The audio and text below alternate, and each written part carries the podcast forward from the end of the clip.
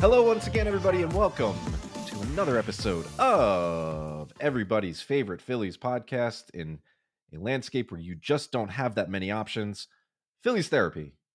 My name is Paul Boyer. I'm joined as always by the Athletic Philadelphia's Matt Gelb, who is enjoying time at home, not having to go on road trips for the moment, getting to see another bad team in the Washington Nationals this week before heading back out to the picturesque confines of Busch Stadium 3 in St. Louis. And then everybody's favorite upcoming series in Toronto next week, but we can talk a little bit more about that later. Matt, hi, how are you? Good, Paul. Phillies get to 81 games this week, the halfway point. The and they All-Star will game is the halfway point. It's 81. they will be above 500. They will you be know- above 500. It, it's funny. I I was looking back a couple of times through how they've done in recent years eh, around this mark, and I forget that the 2019 team was was a little bit above water, but um, it still feels like it's been a lot longer than that. That at the halfway point of the season, it's been decent. I don't know. I'm just I'm so stuck in this.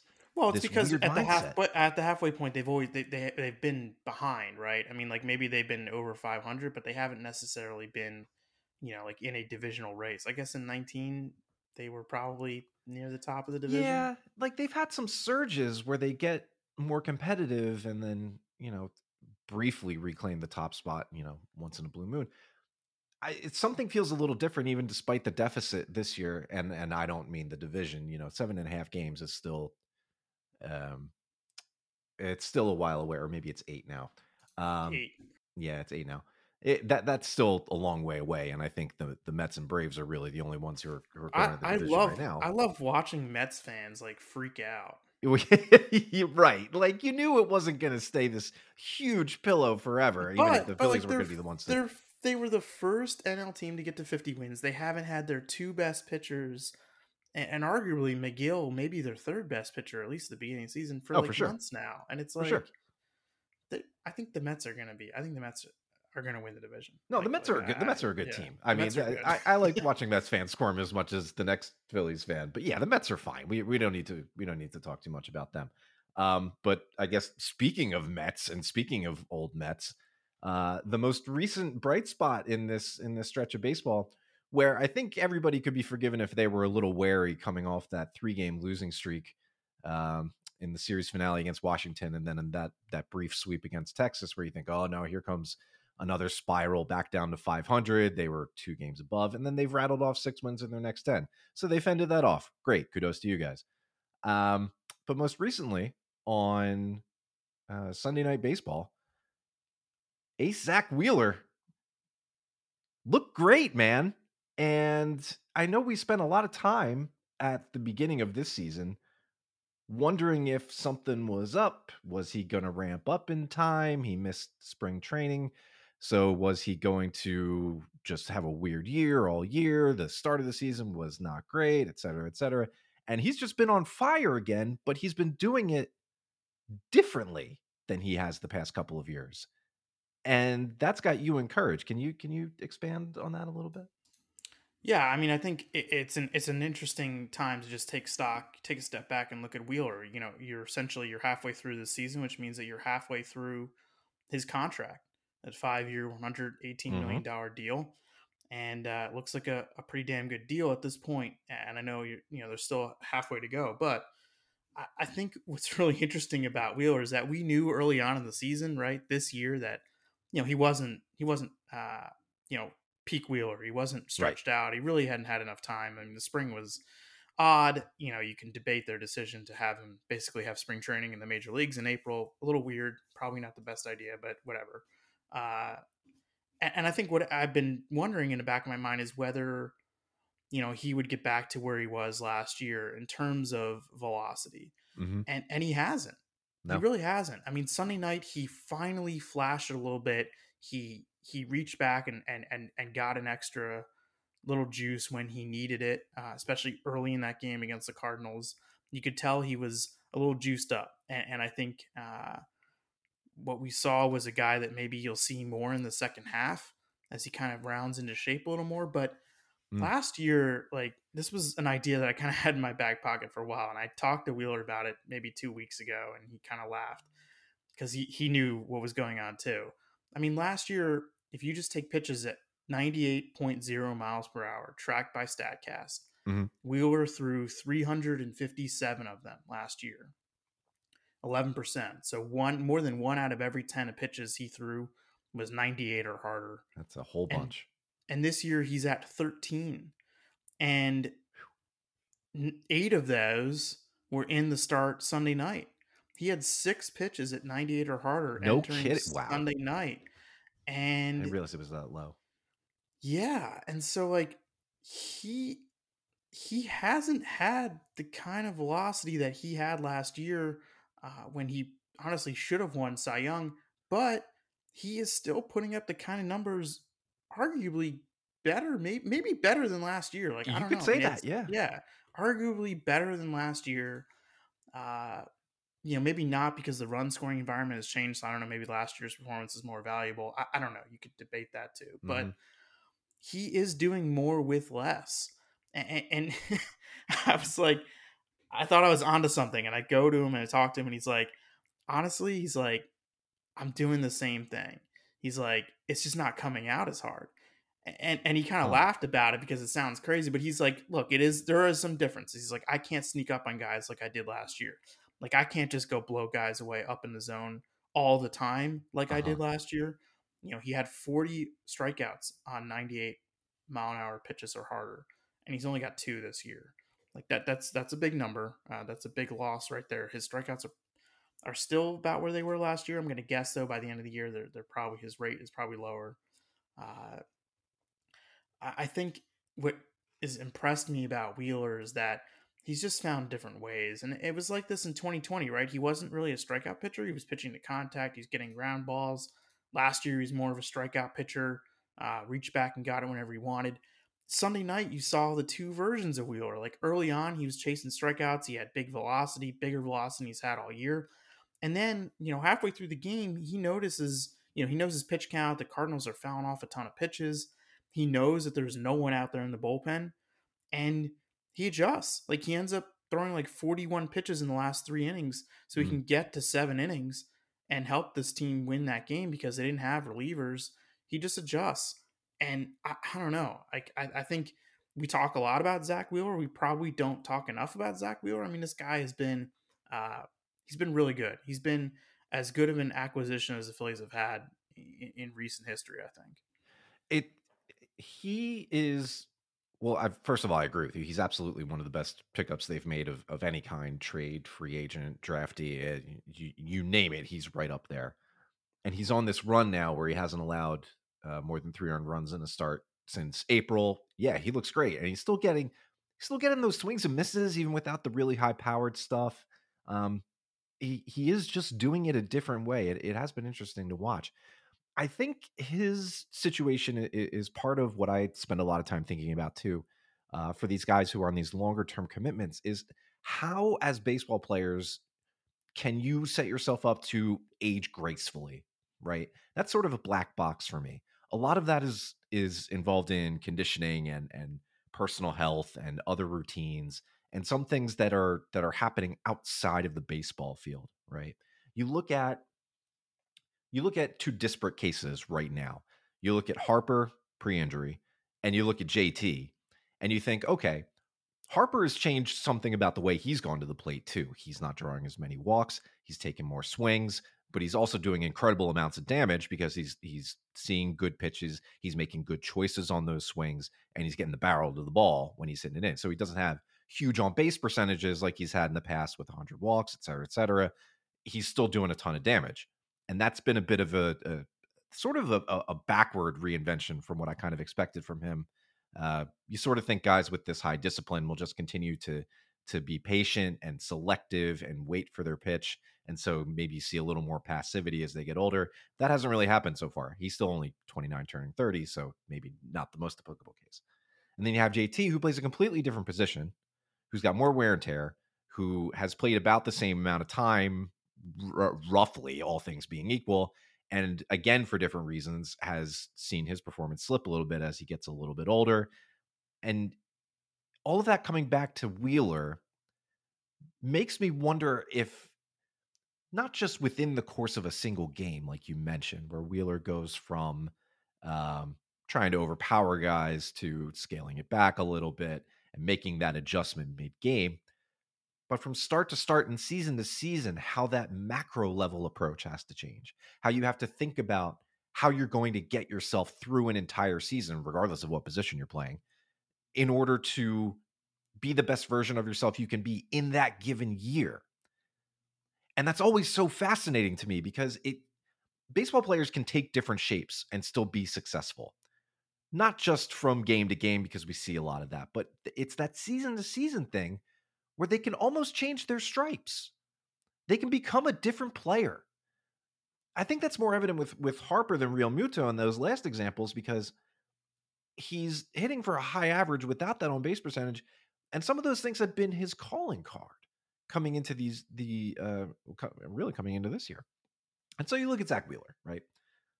Velocity isn't quite there, like you mentioned. The 98 mile an hour pitches, they're not adding up. Maybe he's saving it for the at the end of the year. That could be. Uh, you wouldn't expect him to tell us that because that tips his hand strategically and for other teams to plan around. But you wonder and you start thinking like, okay, so what does a successful player look like as they continue to age and progress through these contracts?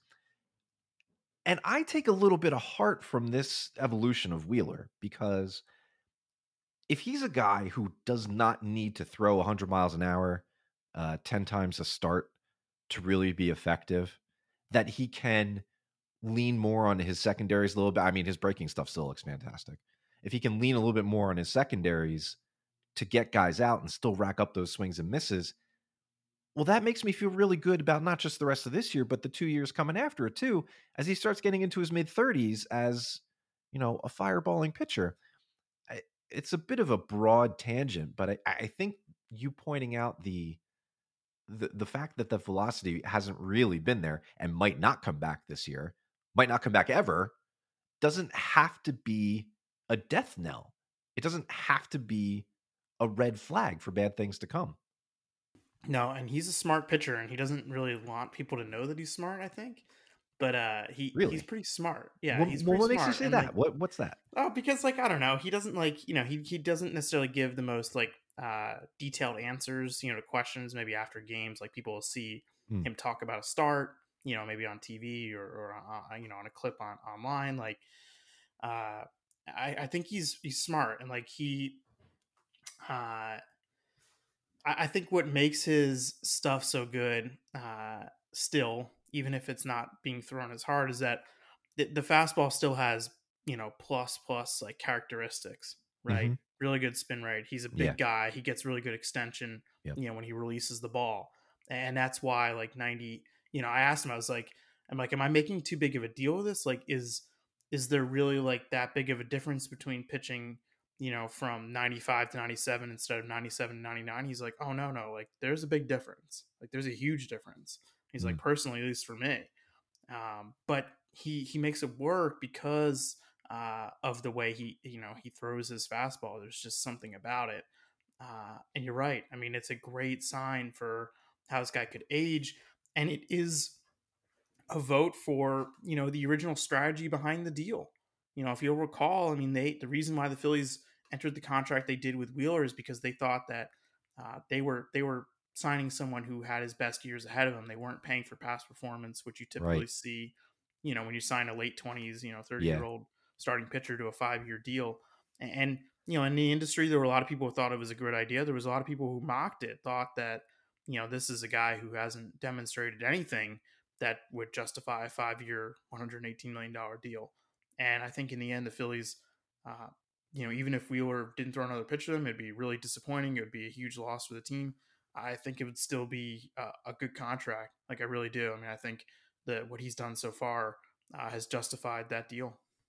And it's interesting, like how we how we define what we think is a good deal too right like let, let let's gently shift topics a little bit keeping wheeler in the mix because he, he's definitely part of this but how how does it click in our minds especially while the season is going on? I've always found this fascinating.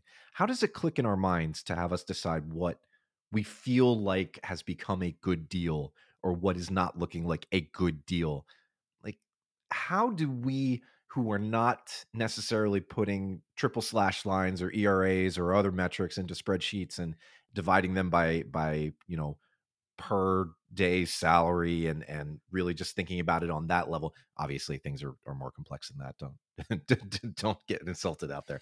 Um, how do we mentally shift those gears into into thinking oh i hope this works out to wow yeah this really worked out. With wheeler it's obvious right? Five years 118 120 million dollars he's been in the cy young conversation outside of a rough start to this year. He's he's basically been awesome the entire time so that's easy. How do we train ourselves to really perceive these deals as being successful or unsuccessful? Here I'll, I'll, I'll reframe that right? So we have success on the one side with Zack wheeler. He looks great.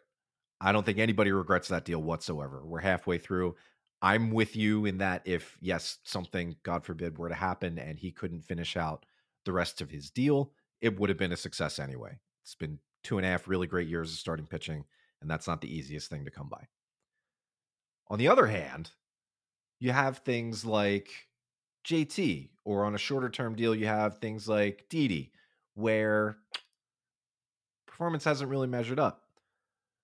But does that necessarily invalidate the process that went into some of these things? Because you mentioned the process with Wheeler.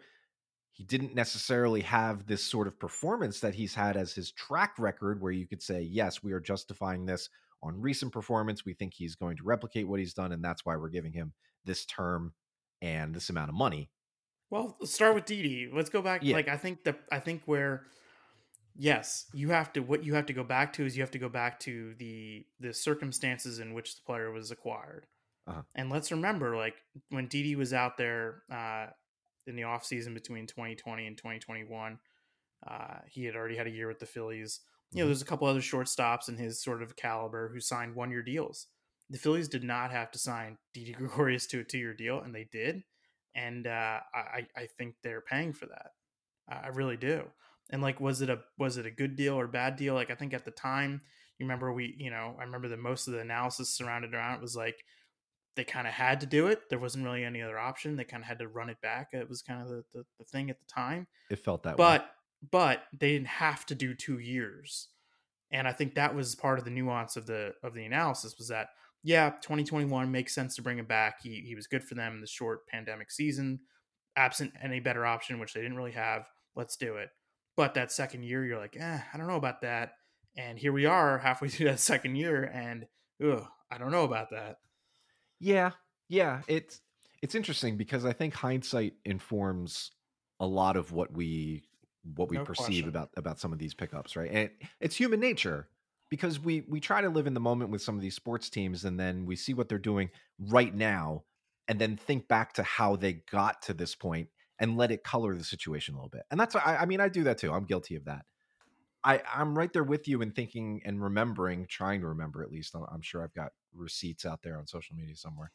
Um, where where I was like, okay, yeah, that's fine. Two years is interesting, and then I try and work it through. I'm like, all right, well, Bryson Stott is still a little ways away. Maybe this is a gap.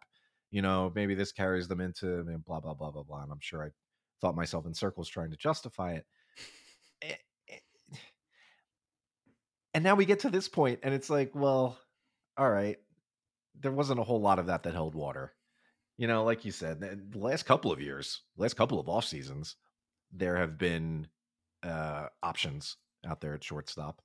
Uh Stott moved pretty quickly through the minor leagues although i guess that couldn't necessarily be counted on and you can't really plan a major league roster around uh, a recent draft pick like that even if he was a college bat.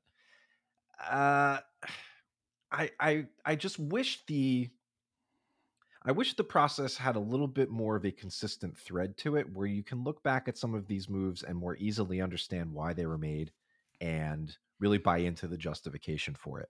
I think that's where I get lost a little bit sometimes. Um, even with moves that make sense at the time and then don't pan out.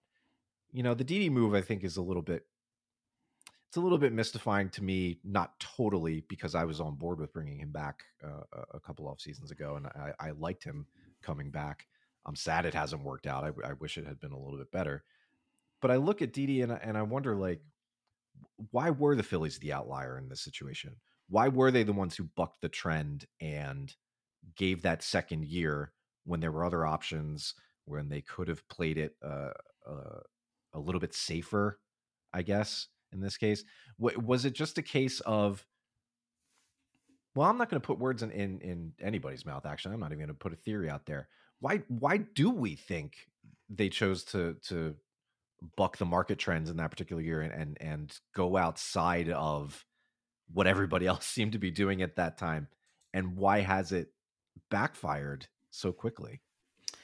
I've I've asked people this, and like when you're talking about like you wish you could know more about you know why certain deals are made like I, that's like one of my favorite parts of my job is like trying to ask you know when a deal goes down a trade or signing or uh, anything you're like well, well, why like what is the thinking behind it even if you don't agree with it mm-hmm. even if you think it's ridiculous even you know whatever like you sure. want to know like you want to understand why things are happening and, and that that's like my my job is like try to explain that and then like you the fans like can decide well i don't i don't like this thinking and you know in recent years like that's Boy, become harder ever.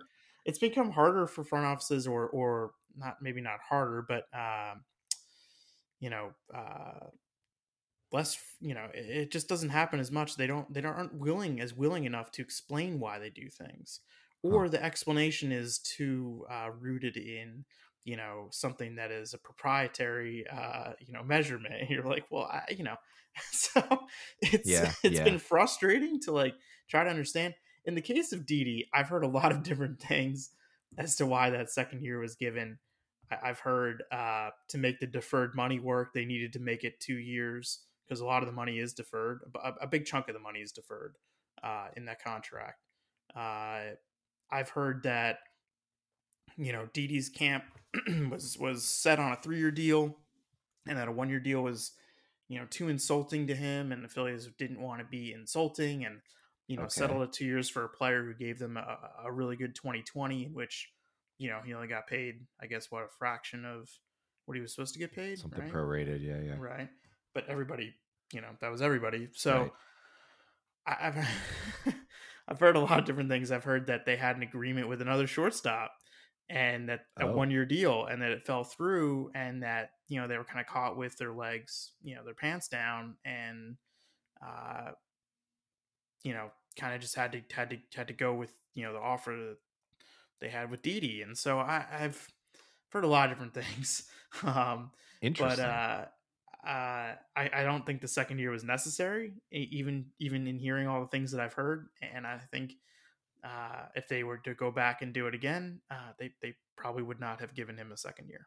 Well, yeah, I, I think that's you know even with even without the benefit of hindsight, I I, I think that's obvious too. I, the interesting thing in all that, I mean, I I you know it, it's news to me that they had a, a, an agreement with another shortstop fall through, and I I think that probably perked a lot of ears up, but um to have to have the the reaction to that plan falling through be to almost like I don't want to say desperation, but they maybe they maybe overcorrected a little bit with that plan falling through to go out and and do you know not just bucking the trend of the market with the two years here, but you mentioned the deferred salary, and that's a great point too. The, the Phillies hadn't really treaded in those waters until recently.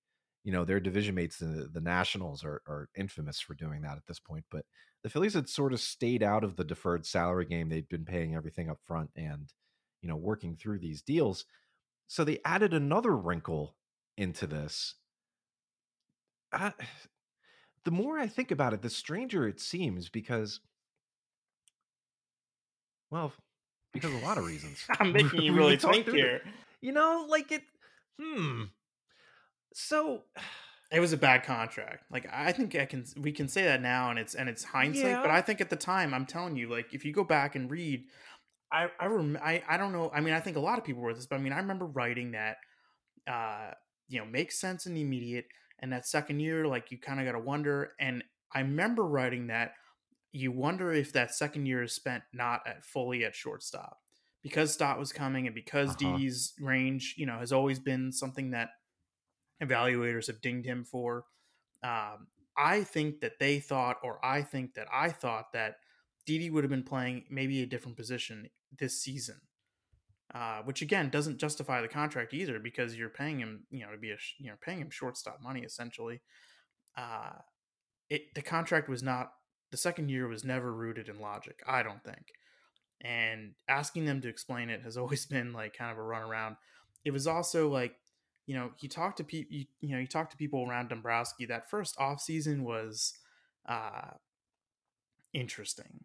You know, he didn't trade. He only made like I think he made one trade, right? Two trades. He traded for Coonrod and Alvarado, pretty, right? Pretty but he quiet. only traded, you know, very small pieces. He traded, and in fact, there's evaluators who are like, why did they trade this guy? They traded for Coonrod, and I'm forgetting his name now. He was a he was a Brian Barber draft pick in the short draft from University of South Florida, and I cannot remember his name now uh, for the life of me. But uh, he actually is like kind of a prospect for the Giants now. I think he's hurt this year. Uh, he's a pitcher, big guy. Carson Ragsdale. Carson Ragsdale. Uh, he had a, he had a really good year last year in the minors and A ball, but I think he's been hurt this year anyway. People were like, "Why did they trade this guy?" And I think it speaks more to like Dombrowski really didn't know what uh, what the situation was. Like he was trying to get evaluations from people that he realized later that he could not trust mm. and he was trying to figure out who he could trust. Uh, both their evaluations, uh, both as executives. You know, I think there was a lot of, uh, you know, th- there was there were a lot of things that probably would have that shouldn't have happened that off season that did, and uh, I think part of it was Dombrowski was hired pretty late. They didn't know what the budget was going to be until later that off season, if you'll recall. Uh, it was a weird situation that whole off season and uh, I think the Didi thing probably uh, was a result of that unusual circumstance. All right, and let's let's keep going with the Didi thing for a second because you you mentioned the the other position thing, which came up and then disappeared and has never manifested in a regular season game. What what is the story with Didi and playing other positions? Because it sure seems like he might be able to be a little bit better at second base occasionally. Like I, I never really bought into the thought that he was going to be a third baseman. I just don't see the arm from him, um, especially not now. But why, with all of the the mixing and matching and, and everything that's been going on in the infield, even when Didi was healthy as a part of that, how has he been the one to always stay at the same position while everybody else moves around him? Trying to keep him happy. Why Seriously. are they going so far out of their way in this one case? Why? why? What makes Didi the exception here? Like, I, I get that he was a nice player when they brought him in, but as we're talking through this, there are so many things that they did differently for this one guy. Like, why? Why? Well, I mean, it's a good question because right now, what is their best defensive infield? Is it Stott at short and Didi uh, at second? Uh, maybe, honestly, mm, probably, probably, right? Yeah and I'm not real high on like Bryson Stott as an everyday shortstop, but I'm probably taking him over Didi right now shortstop. Uh, he, he's very athletic. I mean, he, that one play up the middle last week where he, he pirouetted and threw from shallow center field was was very impressive.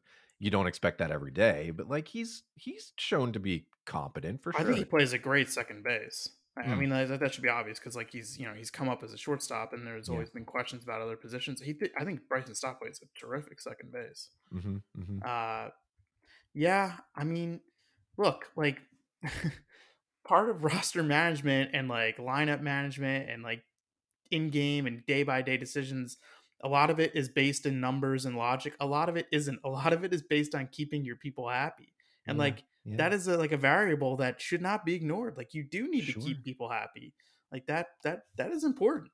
And Didi is a guy who wants to play shortstop every day. And that's what he signed for. That's like what he's been his career. You know, he said in the spring, uh, he's like, if I'm going to be on the bench and like I don't really, he's like, essentially was like, if I'm going to be on the bench, like I don't want to be here. So it's like, I. I, I, I, you know, I don't know. And now, like you look at him, he's got a knee thing again. Yep. You know, he sat for a month. Uh, you know, came back, still hasn't hit a home run, hasn't really hit for power. His whole game is is you know all of his value is is uh, as a you know passable shortstop who hits for power, yeah. and he's not hitting for power. He's barely been a passable shortstop. Uh, he, you know, again though, like we're we're probably being unfair because he has been hardly their worst everyday player. I mean, like they might have the Yeah. worst. They have one of the worst everyday players in baseball. If you use WAR as, as evaluation for offense and defense in right field, and Nick Castellanos, Yep. the third baseman Alec Bohm has not been very good. He's No. among one of the worst everyday players in baseball. So Didi is just, I guess, like I don't know. Maybe we're maybe we're not being fair, but Yeah, maybe. he he hasn't been on the field, and when he's been on the field, uh, it, it hasn't been productive enough. And so, you know, I, I think it raises a few questions. It's like, okay, if this is if this knee thing now is back, and it's now being cited as a reason for why he hasn't hit for power, it's like, and and it might not go away. It didn't go away after a month's rest. He you know he didn't play for a month. Uh, now he has this injection, a lubricant, to try to help you know soften, you know, kind of break up some of the pain in there. And I if it's not going to go away, the lubricant, Lubricant. was it WD? Somebody asked me, was it the, are they shooting WD forty into Didi's left knee? And I was like, I don't know. Uh, but if this is the guy that we're going to see for the rest of the year, it's like, uh, I, I don't know. Like, should he be getting everyday at bats? No, no, of course not. And I don't know if he finishes the year on the roster, especially if, and this will be a nice little segue into something a little more positive. Guys like Matt Vierling can make the infield work. Hey, how about this guy, huh? Not only is he hitting a little bit more, especially over the last month, he's showing his inner Ben Zobrist for us. And he's playing second and third base on occasion, but he's doing it. And he hasn't looked awful. Where'd this come from? I Did he I, do this like, in the minors? Did he play not in the not really. He played a little third base in college. He played third base for Notre Okay. Dame one year. Um, Okay. because they they needed it. He also pitched at Notre Dame because they needed it essentially. Right, like, that I know, remember. he- yeah, yeah. he did a lot of things just whenever they he would he was willing to do anything just about and, that that there's value in that and I don't know like I look at Matt Vierling and like I, I don't I don't think Matt Vierling is an everyday player like Hmm. I've I've written that I, I- I think that's my, the evaluation of a lot of teams but right now like I think Matt Vierling should be playing every day I I don't see a better option like and because of his versatility he can play every day at different spots like I think you can find a way to get him in the lineup I I don't care if there's a righty on the mound. Like I, I want to see it. I kind of want to see it. I do too. And I I I understand the limitations. Uh, I don't know that he's you know really a center fielder. We we've seen him, you know, make some questionable reads and Yeah. decisions in center field. Probably not a center fielder, but the fact that he can now play all three outfield positions, he can play first, he can play third, second. Eh, I don't know, but Yeah. like, are you telling me that like he's a worse defensive third baseman, Alec Bohm? Maybe, but I don't know that it's by much. And I also wonder, like Matt Vierling against a righty or Odubel slash Moniak against a, a righty. Like, what do you want right now? And I, I think I want Matt Vierling against a righty. yeah, yeah. It's another one of those balancing. Well, I guess in Moniak's case, it's not really even much about development anymore because they're kind of out on him anyway. But it's that interesting, like what's the best for right now and what's the best for right now plus the future. But uh, I I have always had this weird attachment to Matt Vierling. I know. I, remember I you. I, don't remember you asking me about Man, him like look, years ago. I Yeah. I don't know how it started. I just remember when they drafted him, I'm like, oh, that seems interesting. He was a fifth round pick, you know, like not even a really high up there guy. Oh, that's kind of up there, but not not one of the guys you immediately get into your organization. And you're like, oh, that's somebody to be excited about, or that's a you know maybe it's a high risk unfinished product, but you could have a lot of reward pay off with the right development. No, he was he was a college bat in the fifth round, and I was just like oh, this guy seems interesting. And I till to this day still cannot understand the genesis of all of that. But to see him turn into this this utility player basically out of nowhere. I I don't think it was on anybody's radar that this was a guy who was going to make appearances at second base and third base. No, not, not even not even his radar. no, and I mean mostly that's because you know you don't get that far into disaster planning from the outside where you think about your fifth or sixth outfielder taking infield reps on a somewhat regular basis. But anyway, he's his season numbers are a little bit lower because he got off to a, a, a bad terrible start. start. And you But- can't. It doesn't work that way. You don't just erase the 0 for 15 No, start. But no. if you do, it's interesting. He is interesting. He is. He is. And the Phillies owe it to themselves to see what's there when things like this happen because I think they've robbed themselves of that opportunity or falsely understood eh, not not understood falsely sensed when one of those opportunities might be coming they they read the signs wrong with kingery in in trying to see what they had but then they've also run into times where and this was especially true in, in the Girardi years where uh, guys didn't necessarily get full run of play where they were you know started for a game and then sat for two games and so it, it's been well documented at this point but with Vierling, I agree with you that I don't see a future star there. I don't think this is somebody who like the Cardinals produce on a yearly basis who's going to come up and be uh, you know, a five start a week guy who puts up 110 OPS plus for 5 years and then they manage to trade him for like some, you know, stud pitcher that takes them into a deep playoff run because that's just what the Cardinals do. But but it, right now, yes, he's he's helping. He's one of those guys who is being a positive force, a positive contributor, and doing it in different spots on the field. And yes, the platoon splits are not good, but the splits are not great for some of the alternatives. Yeah, either, this is you less. know? This is less. It's it's it's as much about Matt Vierling as it is like situation at multiple positions on the field right now. Yes. Yes. And honestly, just ride it while you've got it. You know, th- see this to the end. I understand that sometimes some of these guys get a little overexposed. We've seen it with Ronald Torreyes. We've seen it with Johan Camargo a bit this year. and that you could know- very well happen with Matt. Yes, yes, it could. But the difference here, and and I, I think this is where we agree. The difference here is that this seems like a guy who's not just like this mercenary import who you're just you know throwing out there every day because you you've added him and he's a veteran and you're maybe doing a little what we were talking about trying to appease him and, and keep him regular that way.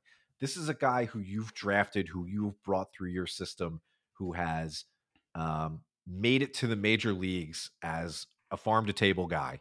And now he's doing positive things for a team that has playoff aspirations.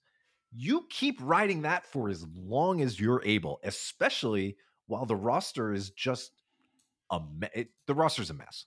the capital M mess. And if you have a guy who you can plug into different positions and who's hit pretty well recently, recency bias, yeah, sure. He's hit pretty well and had some big hits. You know, I'll always remember that home run off Josh Hader. Like, you owe it to yourself to see how far this could go. kind of kind of overnight, the Phillies have sort of turned into like Gabe's Giants.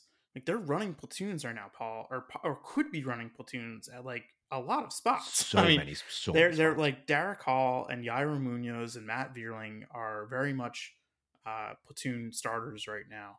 Like Mhm. they they are playing games against certain pitchers, uh, and yeah, I mean the the the roster is messy. The roster is really messy right now, and I do think though they have been trying to get the most out of it. I give them credit for yeah, I'd agree. trying different things like pulling the hall lever when they did. I don't know that it'll work, but it's it's something.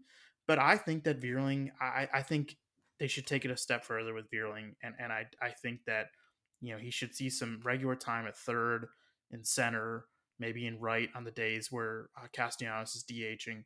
I I- just think it. I, I think it's a decent shot to see.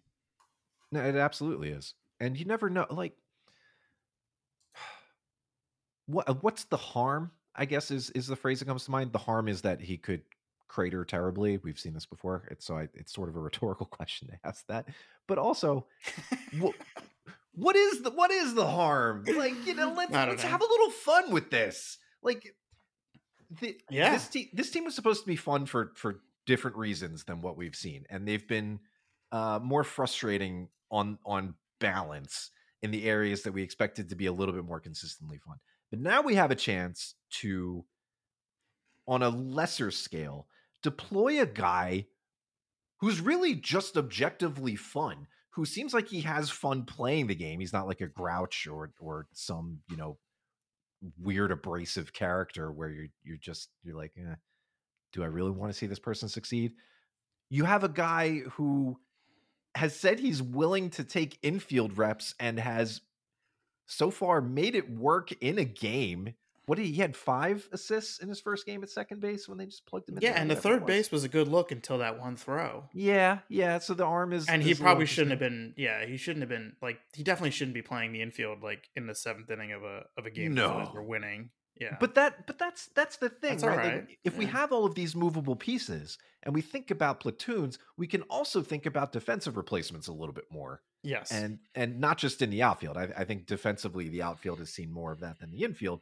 But you have guys on the roster now. You know, Yairo Munoz being whatever he is, is, is a more capable infielder, right? And you can just plug him mm-hmm. in there in the late innings if you start Vierling. yes, Like the, the team is weird. The roster is a mess. Do not get it twisted. This is this is not like this is not the plan. This is not necessarily how you should build a contending Major League Baseball team. But so far, they've been able to hang in and make it work. yes. So just keep seeing where it gets you.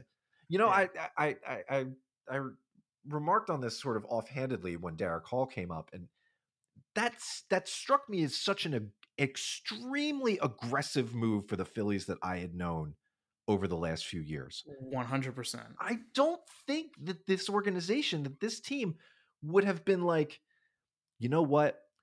We lost our best player. Let's call up the platoon masher. And put him and put him right and not just call him up, but put him right in the middle. Put him right in there, Yeah. batting cleanup, DH. Yeah, You know, he goes, I think, over four in his debut, but then comes right back and, and smacks a dinger. It's like, you know, it's working. They're being a little bit weird, very weird for them, but a little bit weird relative to the league, and it's working. So, So- let's just keep trying it with Veer. Like, why not? And that's that's the point I'm at right now, Matt. Like, I know I'm I'm losing a little bit of logic here, but I'm just think, why not? let's come back to the eighty-one game mark. Right. Yeah. The Phillies have gotten halfway through the season, Paul, and they're eighth in the NL in runs allowed. Like Mm. with one of the worst defenses in the Yeah. game. Like Yeah. and, and, and a bullpen that we weren't sure about and a rotation at you know outside of the top two guys hasn't been that good. It I- I mean their run No. prevention, like talk just harping on this idea of being weird.